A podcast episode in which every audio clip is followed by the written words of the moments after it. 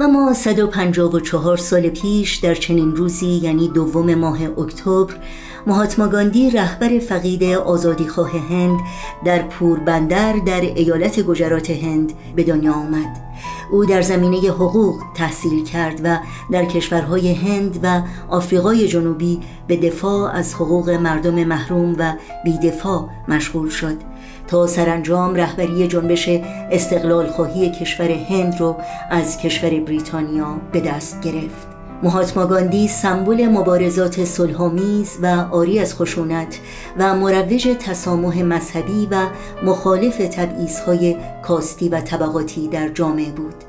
کشور هند در آگست 1947 میلادی از قید استعمار آزاد شد و استقلال خود را از بریتانیا اعلام کرد. مهاتما گاندی در سال 1948 میلادی ترور شد اما نام او به عنوان رهبری آزادیخواه، صلحجو و انسان دوست و میراث او الهام بخش فعالیت‌های آزادیخواهانه آری از خشونت و تبعیض برای تحقق عدالت و برابری باقی ماند.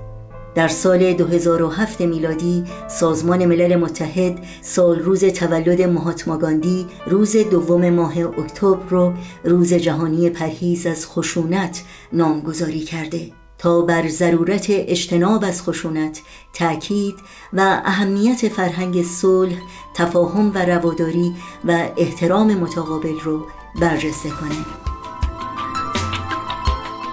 یادش در این روزها و همه روزها زنده و پایدار. تصور کن اگه حتی تصور کردنش سخته. جهانی که هر انسانی تو اون خوشبخت خوشبخته. جهانی که تو اون پول و نژاد و قدرت ارزش نیست. جواب هم صدایی ها پلیس ضد شورش نیست. نه بمب هسته ای داره نه بمب افکن نه پاره دیگه هیچ بچه ای پاشو روی مین جا نمی‌ذاره. همه آزاد آزادن همه بی درد بی دردن تو روزنامه نهنگا خودکشی کردن.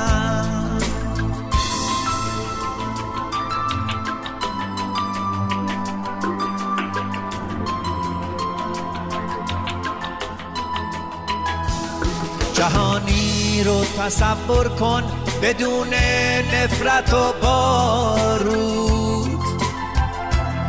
بدون ظلم خود کامه بدون وحشت و تابود جهانی رو تصور کن پر از لبخند و آزادی. لبا لب از گل و بوسه پر از تکرار آبادی.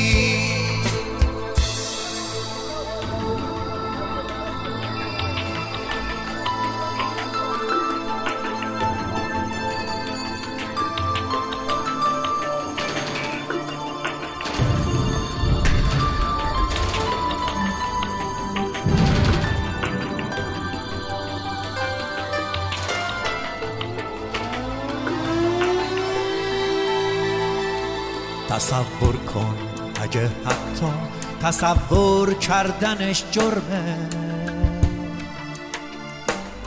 اگه با بردن اسمش گلو پر میشه از سرمه.